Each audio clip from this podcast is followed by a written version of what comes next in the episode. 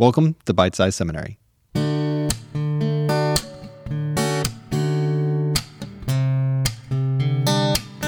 This is a podcast where we discuss issues in biblical studies, theology, ministry engagement, and following Jesus.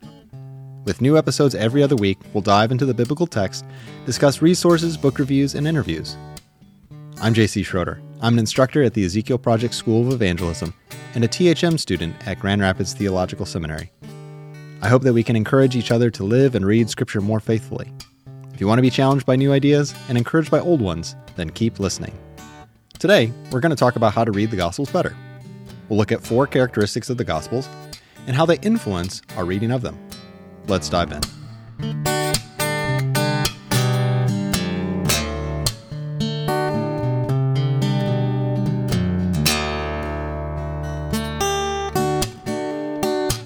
Recently, I watched a short clip on YouTube from the Lord of the Rings trilogy. It's that scene in the third movie, Return of the King, where Aragorn gives this powerful speech to his troops at the Black Gate to stand fast and hold their ground. Oh man, it's such a good scene. Okay, maybe I just took a short break and watched the clip again. The point, though, is that I can enjoy that scene, but its real emotional punch is when you watch the whole film and it leads up to that powerful scene. The same is true when reading the Gospels. If I'm being honest, I did not appreciate the Gospels as whole books until rather recently. I enjoyed the various scenes of the Gospels, but I wasn't really sure how to put them all together. To continue the metaphor, I was just watching YouTube clips and not the whole movie. So today, what I want to look at is these four characteristics of the Gospels and how they influence how we read the Gospels. So here we have the four characteristics of the Gospels. What makes a Gospel? Well, number one, they are historical. Number two, they are narratival. Number three, they are theological. And number four, they are virtue forming. Now, we'll cover these individually. And I will just want to highlight here that I'm drawing on the works of Mark Strauss in his book Four Gospels, One Jesus, as well as Jonathan Pennington's book, Reading the Gospels Wisely. Both are just fantastic books, and I would highly recommend both of them. So let's look at the first category, the first characteristic of a gospel, historical. What I find very interesting is that the gospels have close parallels to other ancient genres in ancient literature. And so they fit broadly within the category of ancient biography. Now, these biographies work differently than how we think of biographies. You know, when we think of modern biographies, it's going to give you so much information. I remember I read the biography of Harry S. Truman, and it seemed like there was like 50 pages just on Harry Truman's grandparents. Like, that's great. I'm not super interested in them. I'm more interested in what happened in World War II. This is too much information for me. But that's necessary if you want to have a rich modern biography. Ancient biographies were not so. They emphasized different elements of the story that they wanted to portray. Uh, and with these, the Gospels are mimicking this genre in their own depiction of Jesus. In telling the story of Jesus, they are taking on this genre of ancient biography to tell the story of Jesus. And what's interesting about the ancient biography genre is that it has this expectation of history. It, it's not meant to give this fanciful, sort of projected image or made up image of these mythological creatures or mythological characters. They were meant to tell real stories about real people, what they did and what they said, and how that influenced their lives and the, inf- and the lives of others. And that's the same genre that the Lord has led the human authors to choose to write the story of Jesus. So that's very interesting as we think of the historical nature of the Gospels. That when they when the gospel writers are speaking about Jesus, they're not just making up facts; they are seeking to tell true stories uh, and give the true teachings of Jesus in them. What's also interesting as we think about the historical nature of the Gospels and as we read them is for us to think about what was life like in ancient Israel for the original readers, for people that were living around Jesus. What was life like for them? Uh, because life was very different for them than it is for us. There are many similarities, but there are some major differences as well. And so, what we want to do when we're thinking of reading the Gospels historically, we want to situate ourselves in the their time and their place. So we want to think about what did what does it look like to be a Jew in the first century? What sort of cultural or religious dynamics are in play as we read the Gospels? One of my favorite examples of this is from Mark 3:18. Here you have the listing of the 12 disciples that Jesus chooses. Within this list, you have this odd intersection of cultural dynamics. So, for instance, you have Matthew listed as one of Jesus' disciples, who we know is a tax collector. And then you also have Simon, who was a zealot, not, not Simon Peter, but a different Simon. He was a zealot.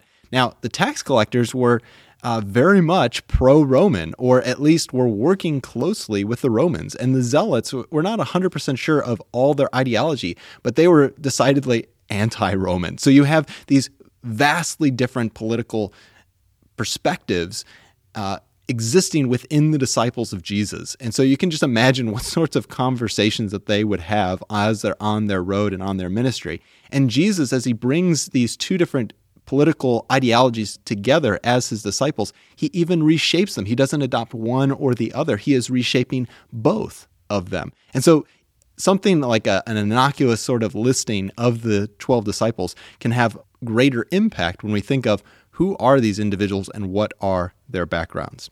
Now, one of the great tools to help with this is the a couple different tools is the Cultural Background Study Bible as well as the IVP Bible Background commentaries. Both are great resources. They're not very expensive and they help immerse us into the world of the Gospels and the rest of the Bible.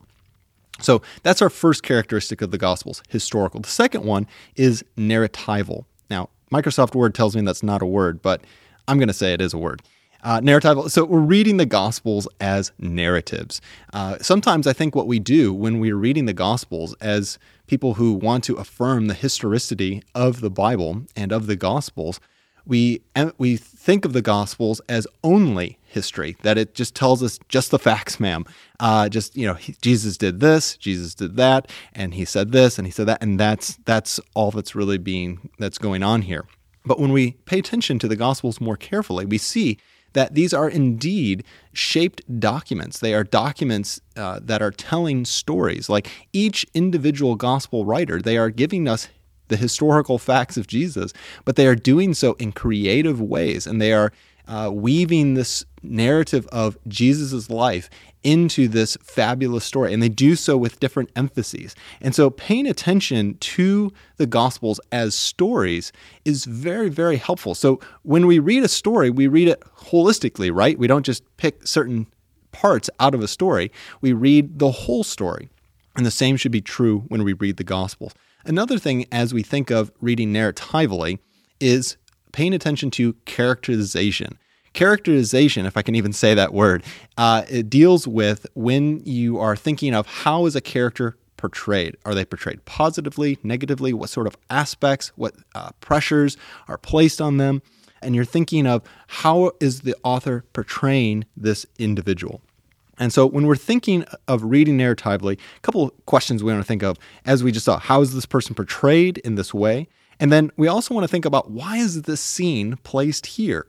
So we have a, a, much larger narrative of, of Jesus in the Gospels, but we want to think about why do we have this scene right here? And if we compare the different Gospels, we can see that the order, the chronology of the Gospels can vary. There's an overall agreement on their chronology, sometimes different stories are placed in different orders for different emphases that the authors are seeking to give us in their different gospels. So, one example of this, I really like this example, is that you have, when we're paying attention to how the author is telling the story, is sometimes we this can work on small scale and other times it can work on larger scale. So, one large scale example is in the book of Matthew. And Matthew gives the story of Jesus' birth and the angel coming to both Mary and Joseph. And the angel tells tells them, he says, uh, to name them Emmanuel, right? And he quotes that verse, uh, to name them Jesus, but he quotes that verse in Isaiah and saying that his name shall be called Emmanuel, which means, and then Matthew explains this for us, which means God with us. And then how does the Gospel of Matthew close? You have Jesus standing after he's been raised from the dead, he's standing with his disciples, and he says, I will be with you always. What, and how, even to the end of the age, like what a great promise that is from the Lord. So, what Matthew has done, he has very artistically and narratively, is that he has inserted these two comments about God being with us. You have Emmanuel, and then he closes to start his his his story to start his gospel, and then he closes it with describing Jesus is with us always. What a great promise. And so when we are being sensitive to the narrative effects of the Gospels, we can see cool things like that. So far, we have historical and narratival characteristics. And then third, we have theological. These are, and it's important for us to recognize that these documents that we have are, again, shaped documents. They're not bare history. And they're not just stories, right? They have an agenda. Uh, sometimes people will talk about the Gospels and they'll say, oh, well, we, you know, you can't trust the Gospels because they're biased. And I would say, yeah, you're right. They, they are biased, but you can trust them because they are indeed historical. That's going back to our first characteristic. But as we think about the Gospels, that they are shaped documents, that they, they do have a, an intention. They're trying to teach something.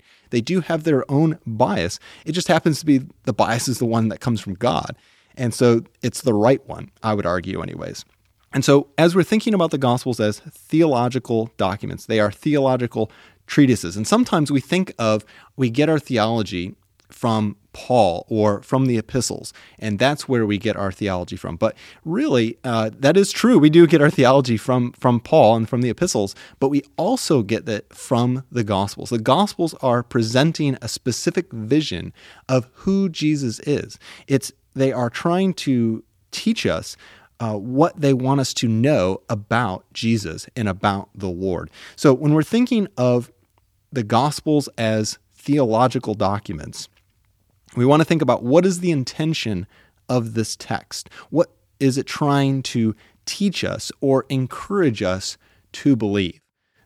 One of my favorite examples, I've been doing a lot of work on the Gospel of Mark lately, and one of my favorite examples is in the very first verse of the Gospel of Mark, Mark 1 1. It says this the beginning of the gospel of Jesus Christ, the Son of God. And then you have the follow up verse in verse 11, where when Jesus is baptized, you hear this voice, or Jesus heard this voice coming from heaven, and it's the Father speaking to him. He says, You are my beloved Son. With you I am well pleased. And so, what Mark is doing is he's presenting Jesus not just as here's this guy who came and died, but when you looked at Jesus, he looked like a man, but in reality, he is the very Son of God. And the Father confessed him as his Son and the pleasure that the Father had in the Son. And uh, I just I love that that perspective. Like right from the beginning, Mark is just lays his cards on the table and says, "All right, Jesus is the Son of God. Let's talk about what that looks like. And then he dives right into the story of Jesus. So you can see of how all of these different characteristics work together. And we want to be careful of not privileging one over the other. So we have historical, narratival, and theological. And then our fourth and final one is virtue forming. Virtue forming. And this one comes specifically from Jonathan Pennington's book, Reading the Gospels Wisely. And there's an interesting quote from another ancient author named Plutarch, and he wrote ancient biographies actually. So he uh, mimics, or not mimics, uh, the Gospels follow in this genre uh, that Plutarch is embroiled in or is involved in. He writes in this.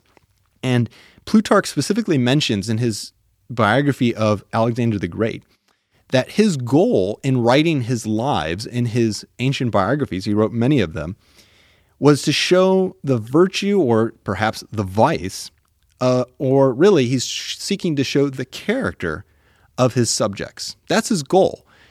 And so there's this expectation of ancient biographies that they are not just there to show, here's what this guy did. Wasn't that interesting?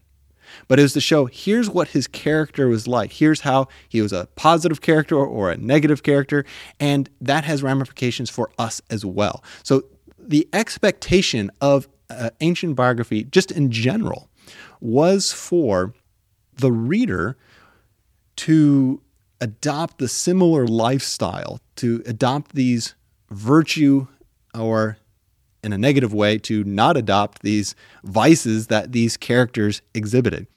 This follows as we come to the Gospels, is that part of the expectation of the Gospels as ancient biographies, going back to the historical idea of the Gospels, is that it would form in us the virtue of Jesus.